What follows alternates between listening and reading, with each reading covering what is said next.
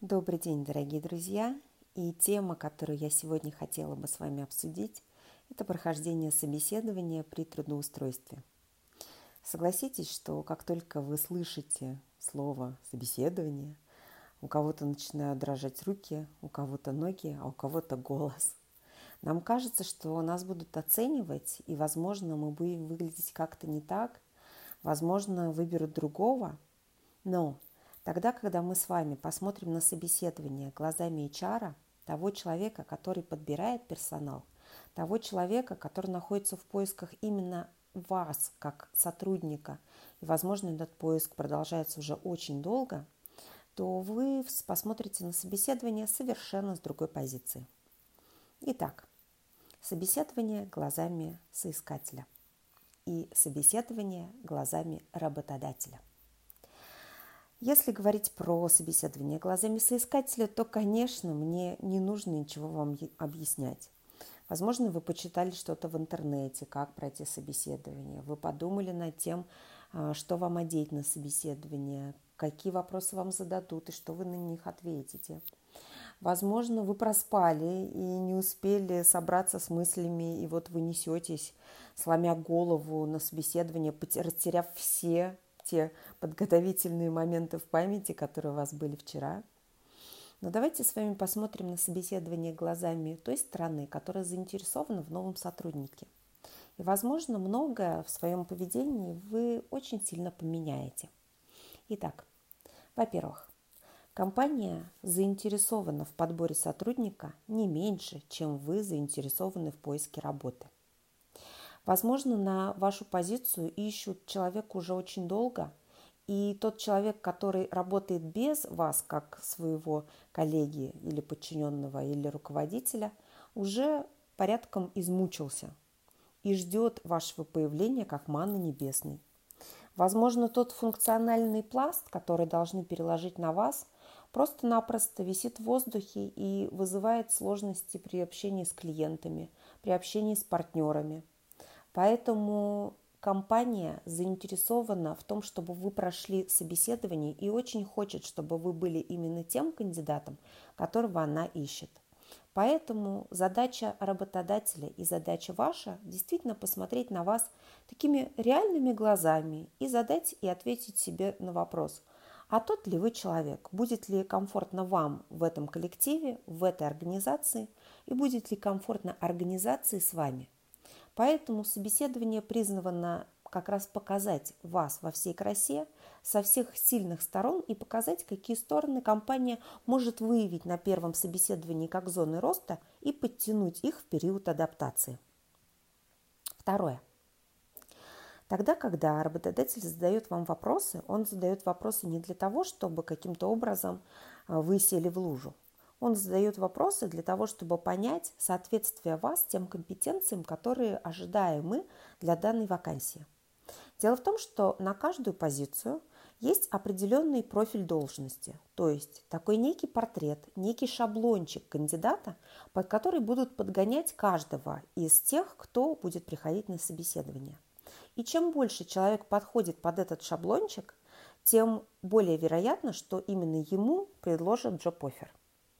Поэтому тогда, когда вам задают вопросы, как правило, HR очень хочет, чтобы вы дали тот ответ, который показывал бы, что да, эта компетенция у вас э, сформирована, и компании не нужно будет тратить время на то, чтобы обучать вас дополнительно.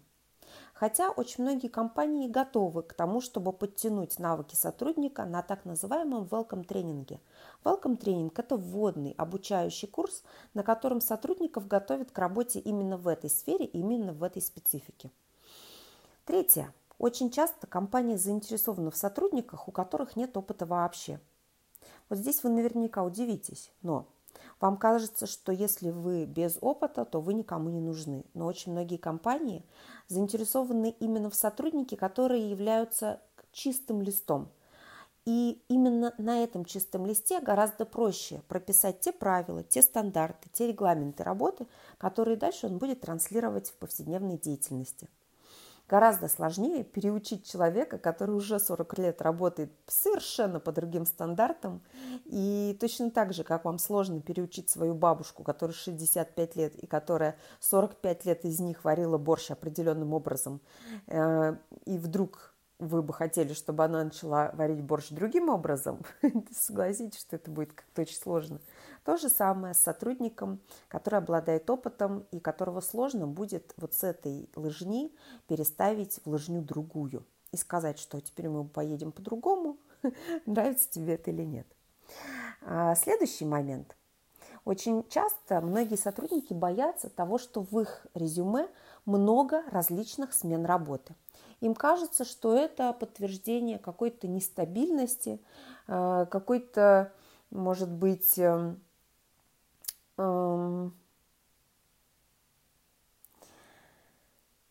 какого-то момента, который не нравится работодателям, и поэтому с ним прощаются из, и в одном, и в другом рабочем месте.